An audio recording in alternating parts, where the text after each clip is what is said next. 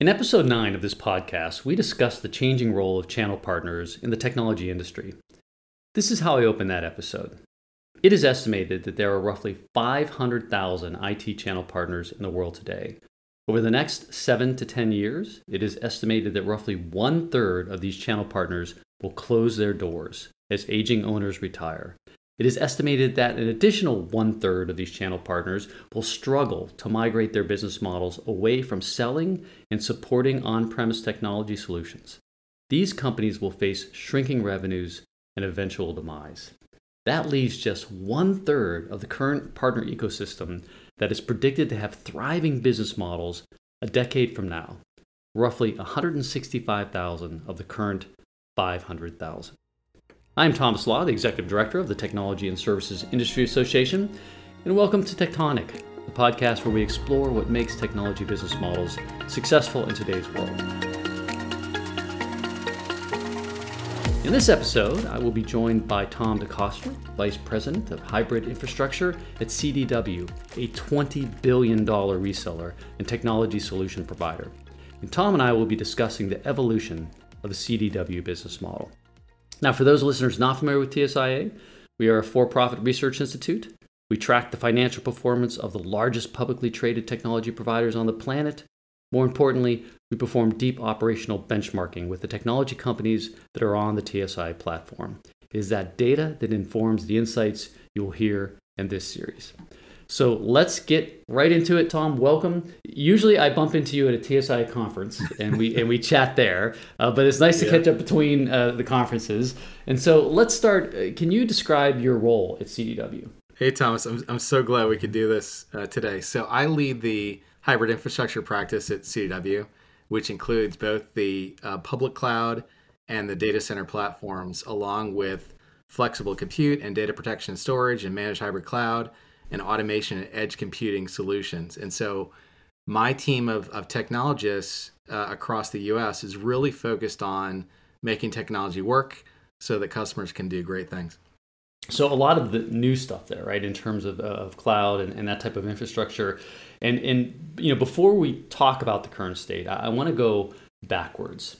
Um, so, so how was CDW making money 10 years ago? What were the big gears in the economic engine of the company? Yeah.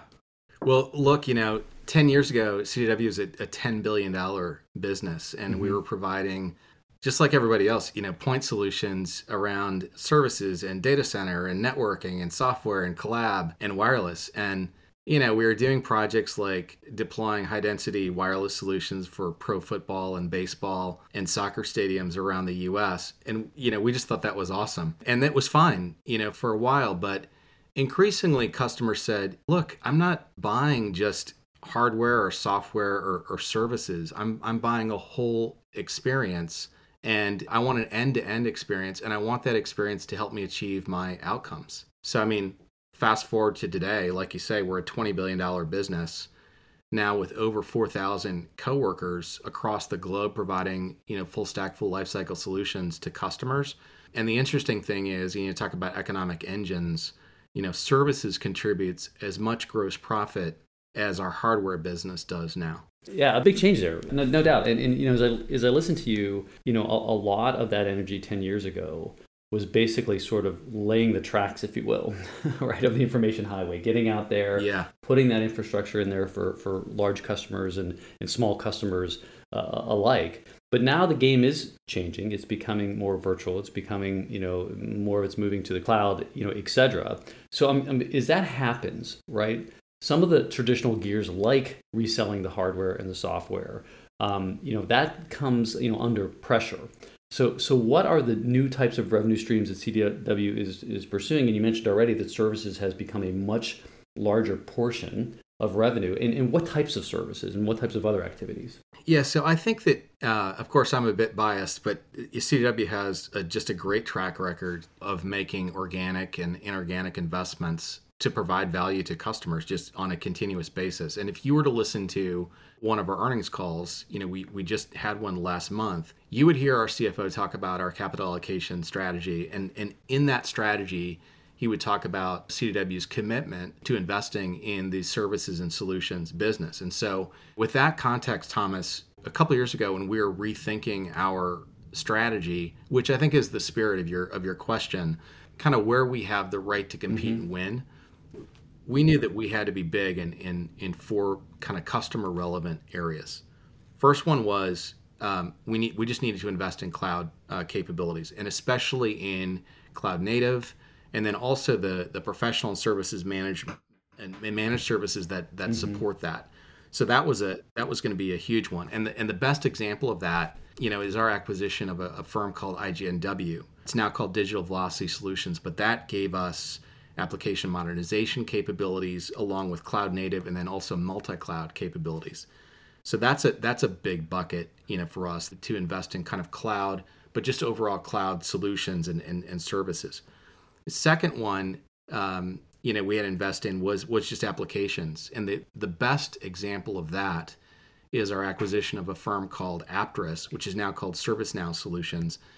And that gave us, you know, ITSM, IT asset management, customer service management solutions, and so that was another big investment for us to become you know increasingly relevant with with customers and then the third was you know as, as we kind of evolve our infrastructure uh, business um, you know that's still a big business for us. And probably the best example of that is the acquisition that we just closed on. It was our last last acquisition. So we've done we've done 80 acquisitions in the last eight quarters. So we've been yeah, really, really busy to kind of drive towards this relevance, you know, that that you're that you're referencing. But this acquisition of Sirius Computer Solutions, uh, we just closed in December, and that provided just really meaningful growth to uh, my team, which is the hybrid infrastructure team, and then also our digital experience team, and pushed the number of our technical coworkers globally uh, to over 4,000 now.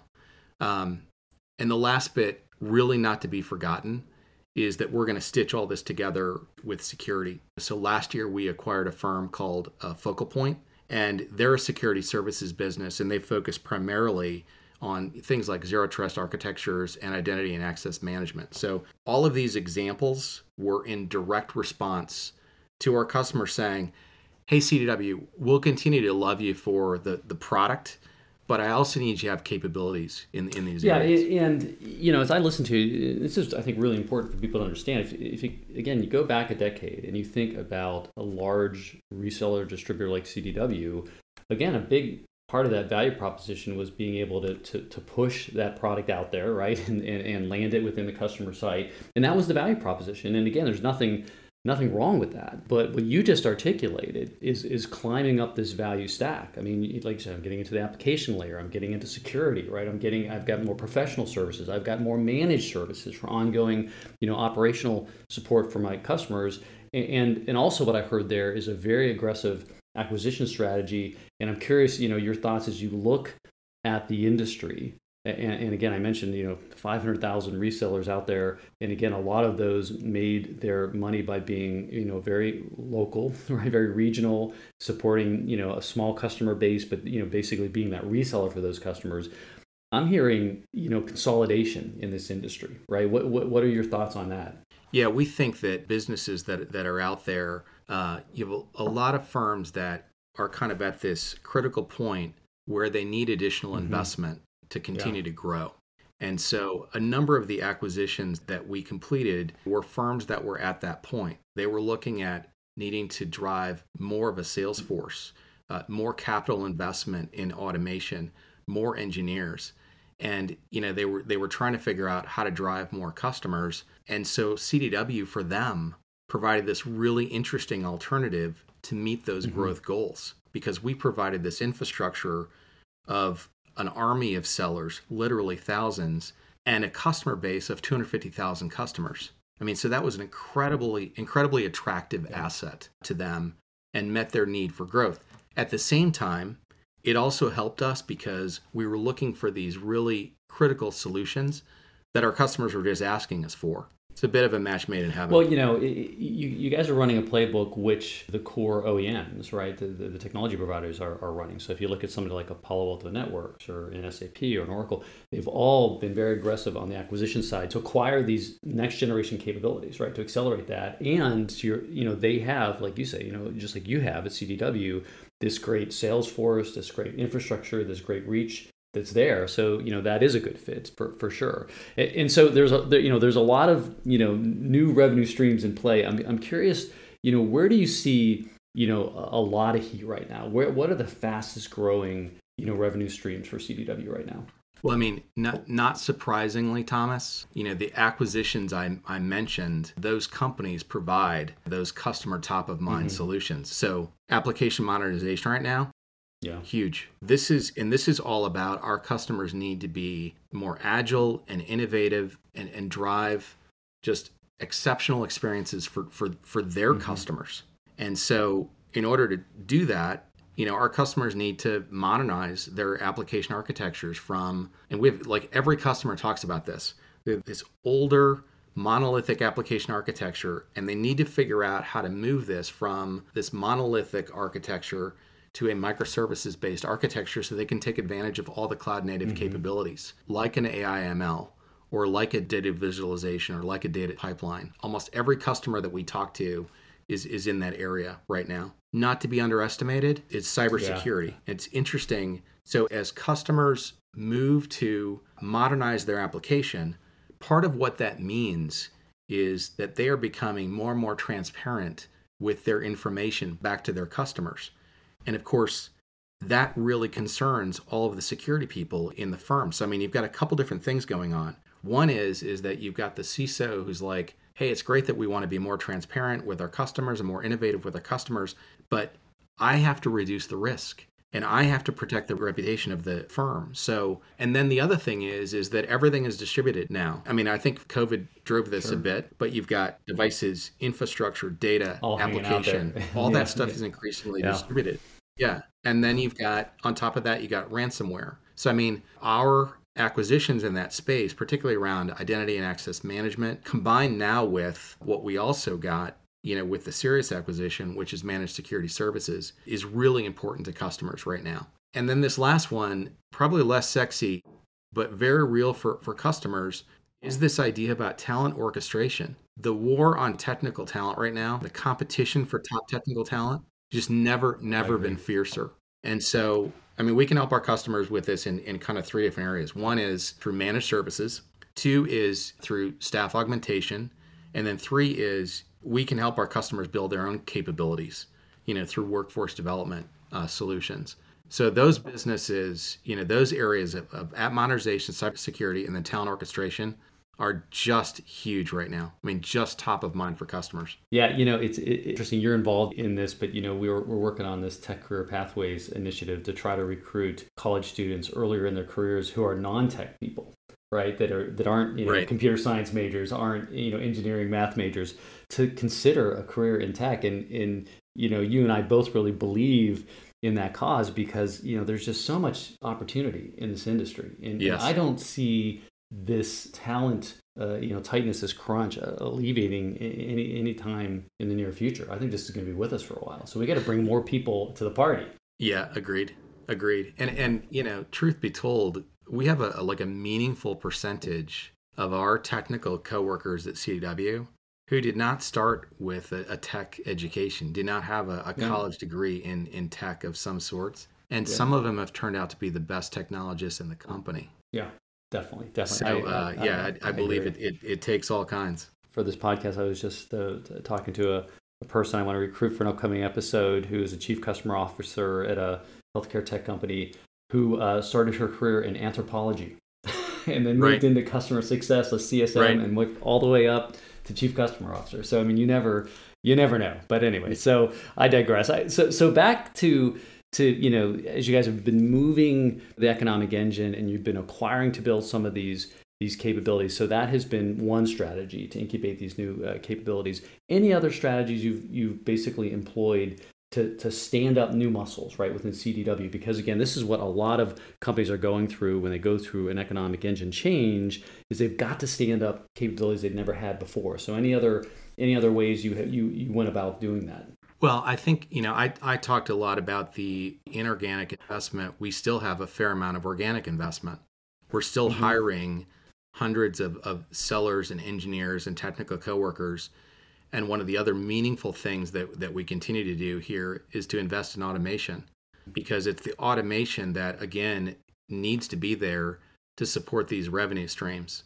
So, for example, you know we're we're introducing a, a new yet another professional services automation tool that's based on the ServiceNow platform. We are implementing a new CRM this year. We've had our homegrown CRM, you know, for a long long period of time. Uh, mm-hmm. We're finally going with a, a, a major partner uh, with with CRM. You know, we continue to invest in R and D capabilities to develop new services and, and new offerings. So I mean, there's there's a number of things that we're doing in the background to support that activity and support those new revenue engines. So you know, you mentioned the the earnings call, right? The most recent earnings call, and so yeah you know everything you're talking about we're, we're going to acquire uh, companies. We have to invest in new infrastructure. By the way that is a key theme i hear from so many tsi members that they they really there was a lot of infrastructure investment to support the new business models right? But that again this is time and treasure and and it's time and treasure that often can impact right profitability. So how are you navigating that as a company right? That that balance of hey we've got to invest in the future but obviously we're a publicly traded company.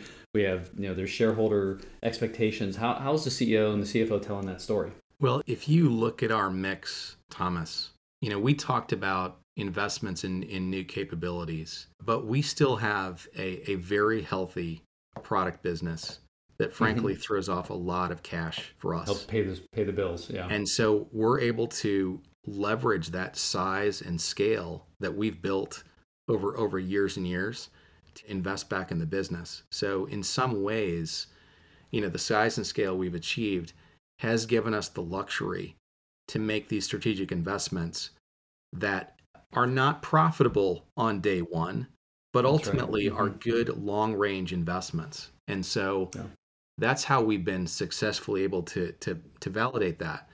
You know back to my other comment if you're a smaller firm you don't have that size and scale and so you don't have that cash to, to kind of support right. those future investments. We do and so oftentimes you know we're able to press our advantage. I mean note that you know we're we made these acquisitions at an unlikely time during covid and so we were able to to really just press our advantage in terms mm-hmm. of just making sure that we're investing the right way for for our customers. Well, I have to comment on that. You know, I did during the first year of COVID, I did I think 86 executive briefings. Um, I think I did one with you know with, with, with folks over at CDW there around you know what we were seeing, right? The trends and the impact of, of COVID on the tech industry, right, and how companies were, were responding. And you know, I had this this framework which we called you know C to A, which is crisis to advantage. And the question I was asking every executive team is how are you going to use this current environment, this crisis, to retool, to rethink, to come out, right, and have some real advantage and when things start to come back to normal. And and the reason I was pressing leadership teams on this is is you know the the natural reaction uh, when you have you know a shock to the global system like that is to batten down the hatches right? Yeah. To basically say, look, we're, we're just not going to hire. We're going to, you know, cut travel. Obviously, we're just going to watch our spending. We just got to quote weather the storm. But but the best companies had a completely different philosophy. The best companies said, how am I going to, you know, because you know, again, you're a public company. You look at investors and say, hey, hey man, COVID happened, so don't look at my short-term results right now and use that you know, as an opportunity to invest and to do these things. And so, you, you know, what you just articulated, I think, is absolutely was the winning philosophy during this you know this terrible downturn um, but very few companies really did it. I, you know and so kudos to you guys for for leaning into it. And again you know that money that's coming off the legacy business you know you don't have to invest it. You could throw it back to investors right? You could you could pay yes. dividends. You could do other things. And so the you know the fact that you're reinvesting it in the company and and, and again telling that story to shareholders that this is about the future uh, is important. And one final comment I'll make on, on what you guys are doing there is you know he said hey we've got this legacy business which is helping to pay the bills and and again companies I've watched go through a business model transformation one of the key tactics is you have got to basically really get every margin dollar you can out of the legacy business really optimize it to help fund the new. I mean, if you look yes. at what Microsoft, you know, Microsoft did, for example, you know, they basically cut down costs cost around the old stuff got the margins to go up two, three, four points on the old, you know, licensed software, the on-prem stuff to fund the new stuff. Yes. So you know, again, a winning a winning play there. So um, so let me go back to some of the questions here. I wanted to make sure that I got on the uh, the, the, the table here. Um, so again, in terms of incubating, you're acquiring, but you're also investing or, or organically. Let's talk about this changing role of the reseller, because uh, again, I think a, a lot of the traditional value proposition was to basically implement integrate traditional support if the customer had problems. Now, you already put it on the table. The customers are saying, "Look, I, I need more. I yeah. want more." And and so um, and so that you know, and, and, I'm curious in terms of you know the role you now see yourself playing. Also, uh, you know, do you are you interacting more with the business buyers, the business side of the house, the CFOs, the CEOs? How how is that? What do you see changing there in terms of the account relationships? Yeah, so that's a great question. You know, I would say that, um, I mean, I said this at the top, Thomas, but we uh, kind of redefined our why or our purpose, mm-hmm. you know, at, at CDW, yep. which is uh, to make technology work so people can do great things. Which I, I love that statement because because not only is, is it's true, but I think it's inspirational to kind of current and potential uh, coworkers.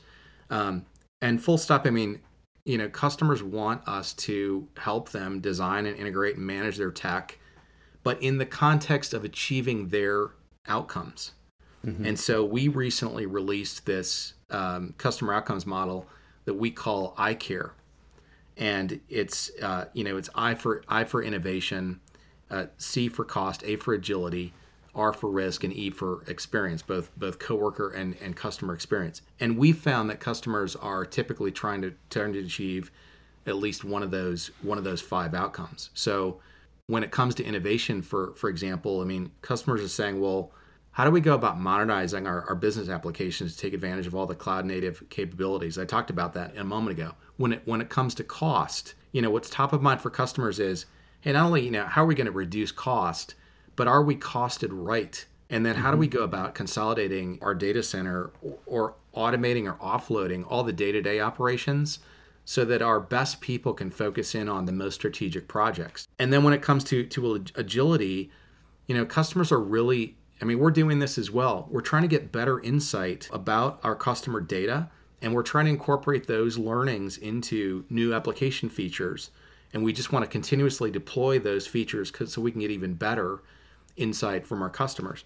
And then risk, we talked about, you know, risk risk a moment ago, but it's just, I mean, this is all about you've got a, a, an increasingly distributed environment. You've got ransomware out there. How are you going to go about protecting your brand and, and your reputation? And then experience. And I mean, this has changed significantly for, for COVID. I mean, we saw we you talked a moment ago just about customers investing in the in the downtimes. We saw that in spades. You know, customers who had the additional cash pressed their mm. advantage and made more of an investment in building a digital presence. So, mm-hmm. you know, from a from an experience standpoint, customers are asking, how do we engage our customers at every digital touch point?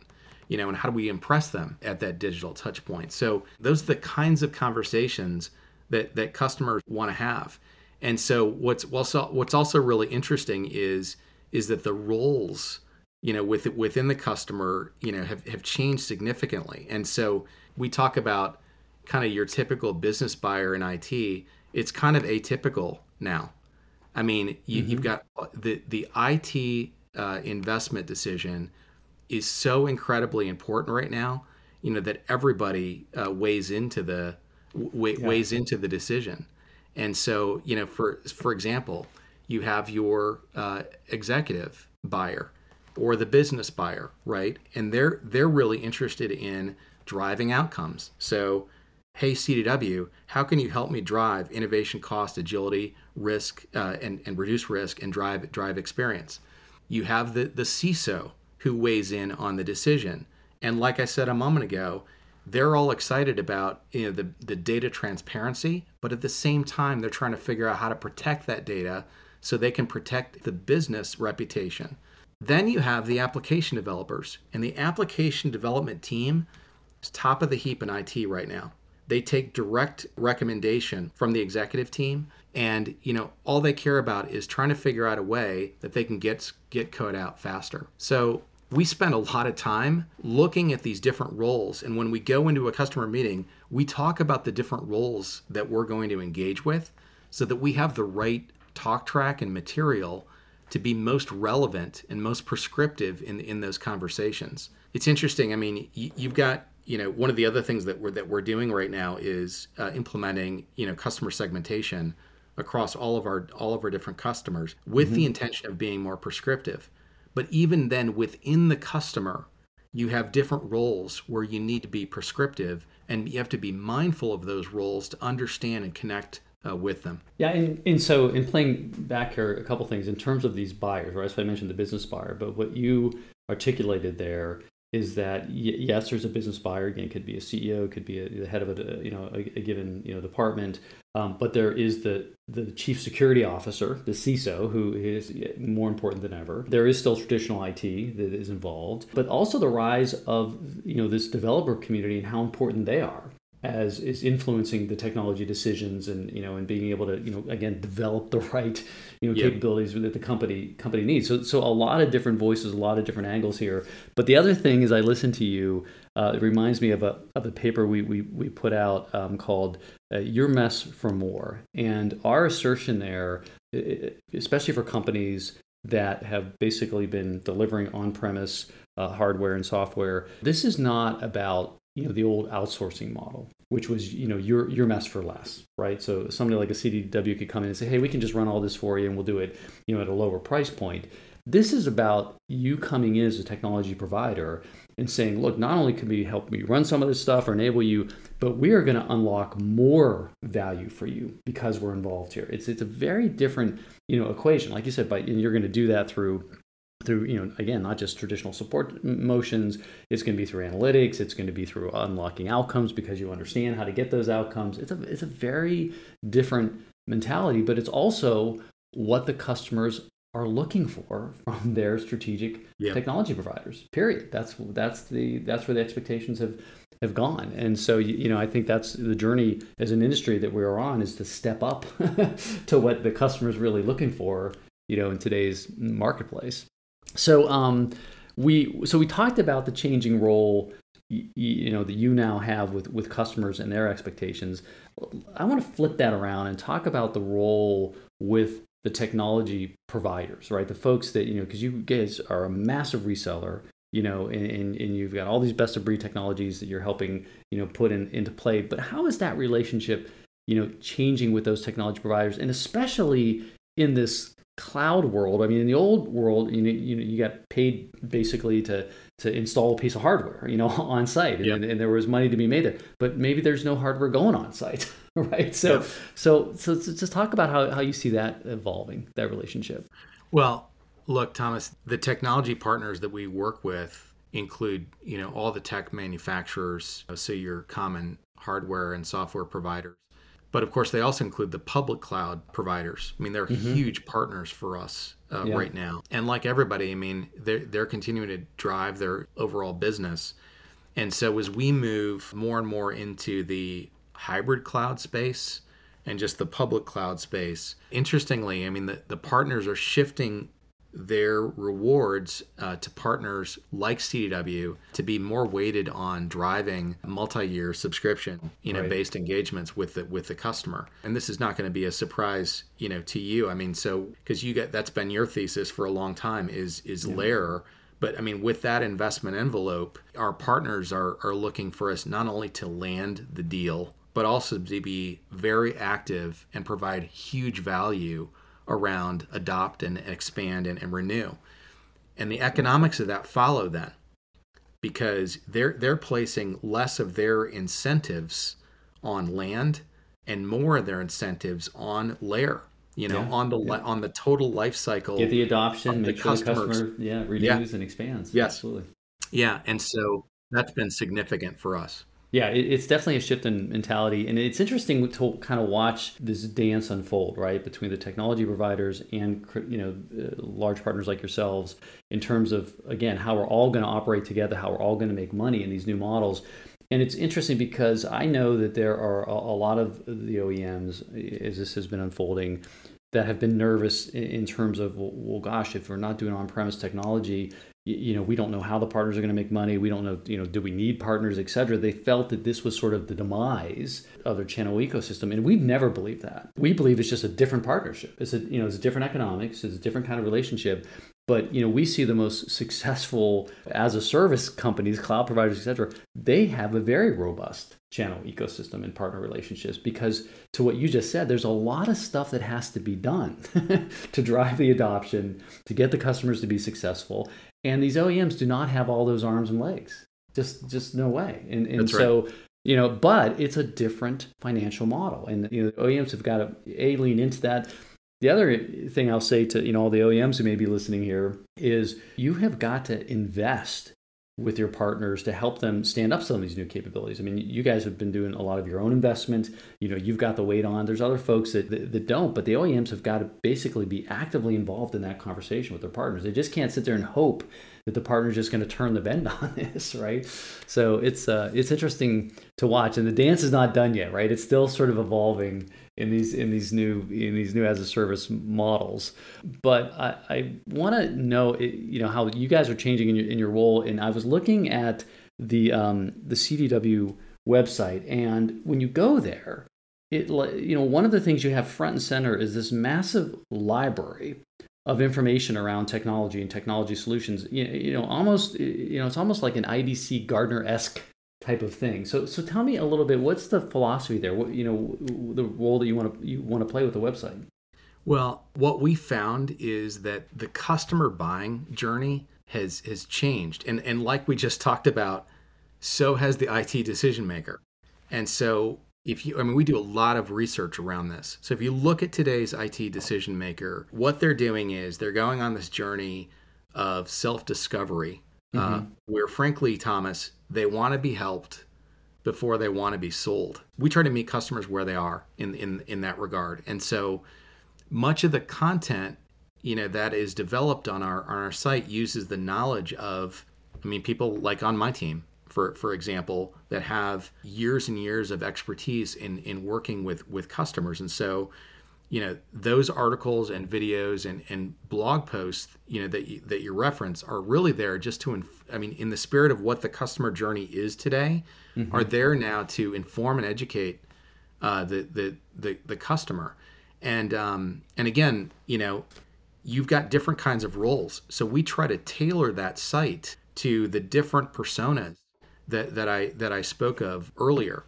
And so um, you know the net of this is is is that this is really designed to inform people on the solution and it and it it can't be just a bunch of product pages. Right. i mean that's what everybody did in the past. And so you know we want to put the uh, technology into this into the proper context which is the context of business outcomes. So really try to frame our message around this eye care model you know that, that i've been speaking of. The other bit to this is is that you know when you look at the results on for example our professional and managed services pages the changes that we've made to be more prescriptive to the buyer to the persona to the customer have been you know tremendous we had our visits to services pages have gone from you know 200000 annual visits in 2020 to almost 500,000 annual visits in, wow. in 2021. Wow. But I will tell you that beyond the education that we provide, because that's part of the journey. What's most relevant to customers is testimonials. Mm-hmm. Um, you know, there's something like 85% of all IT decision makers read between eight and 10 reviews prior to purchase. Why? Because people trust people more right. than they do the, right, the marketing. Peers, right. Yeah. They would just they want to learn from people that are just like themselves. Yeah. Yeah. So I mean that's been a that's been a big big part of our business. I mean our our you know our e-commerce business is huge you know as a as a result of that mm-hmm. well it, so there's a lot of important points that you made there that reflect the changing buyer journey in technology and again back in the day it was about you know our account executives knocking on the door educating the customer about what you could do you know for for them sticking the landing right on, on, on getting that big deal. And now right customers we know for a fact they do a lot of self-education beforehand. I mean so you've got to lean into that. Your website cannot be simply about products or propaganda You know, it can't just be marketing, slick marketing stuff, right? Hey, you know, trust me, you know, we solve all the, you know, all, all the problems here. It, I mean, they are looking for real insight, and like you said, you got to segment that insight by their persona. You know what, what they care about. They're looking for real testimonials, right? Have other people, what have other people like me done, to, you know, to change this, that, or the other thing around their technology. And so I think that's you know really important. And and like you got to meet the customer where they are. Let them go through those early stages of the buying journey on their own. They want to do that, and then and yes. then the other you know the key thing we've got a, chapter in the upcoming book here on digital hesitation called data driven sales. And we believe that sales organizations within technology companies have got to become much more data driven and, and a big part of that data that telemetry is coming from things like your website. But the website has got to be constructed correctly you know, it's got to have the types of attributes you're talking about that throws off meaningful telemetry for you to understand. Oh, look, this customer now is a place they're probably ready to talk to us, right? Yes. And and so that's just you know that's where the game is is going. And so uh, again, kudos to you guys for for for um, you know making that that pivot. And and it did. I have to tell you, it really did strike me when I did go to the website because it does have a very look and feel than a lot of the websites that I see when I go out there and look at technology providers because they're still on this page of boom boom boom here's my products boom boom boom here's you know here's the story yeah. about my solutions. It's very traditional. It's it's very look what you know i can do or oriented as opposed to meeting the customers where they where they want to be met around educate me help me you know i've got these questions. So yeah it's a different it's a different game. Again it's it's it's a changing changing world. So um, I, again i really appreciate you taking the time to, to, to stop in today and talk. And again, I, I really think that the reseller model uh, is changing dramatically. And again, the change isn't isn't isn't done yet. Um, I think you guys are in for some really exciting times here over the over the upcoming upcoming years. And again, I also really appreciate your your support. Tom serves on our executive advisory board for for TSIA, and yeah. um, and that's we really appreciate the your insights uh, for, for, for us as a you know, community. So thank, thanks for your service there. Great, great. Thank you. Well, I, you know, we, we certainly enjoy uh, working with your team, the insights, you know, that you provide us as, as we kind of go down this path of new opportunities for, for customers have been invaluable. So, you know, thank you for that. No, and uh, yeah, and I know I'll see you uh, in in May in, in Orlando, Thomas. Yeah, we're looking forward to it. Man. We, we we got a new footprint there, and we have the whole place. This is the, what the largest Marriott uh, ever. I mean, this thing's massive, um, but we've got the whole facility, and we're really looking forward. You know, I've been talking to, to members the past couple weeks, and, and, and people are just uh, really they are so ready to get back together. I know I am as well. So look look forward to seeing you there. So uh, again, a great conversation as always, and and I hope that you know executives and channel leaders in the technology industry are, are listening to this episode because again that that dance is is, is changing. And as always, I like to end these episodes with the big question of the day. Here's the question: The business models of technology resellers are rapidly changing. There is no doubt that a percentage of those resellers will not turn the bend. Are you or your partners in that painful percentage? Thanks for listening. Cheers.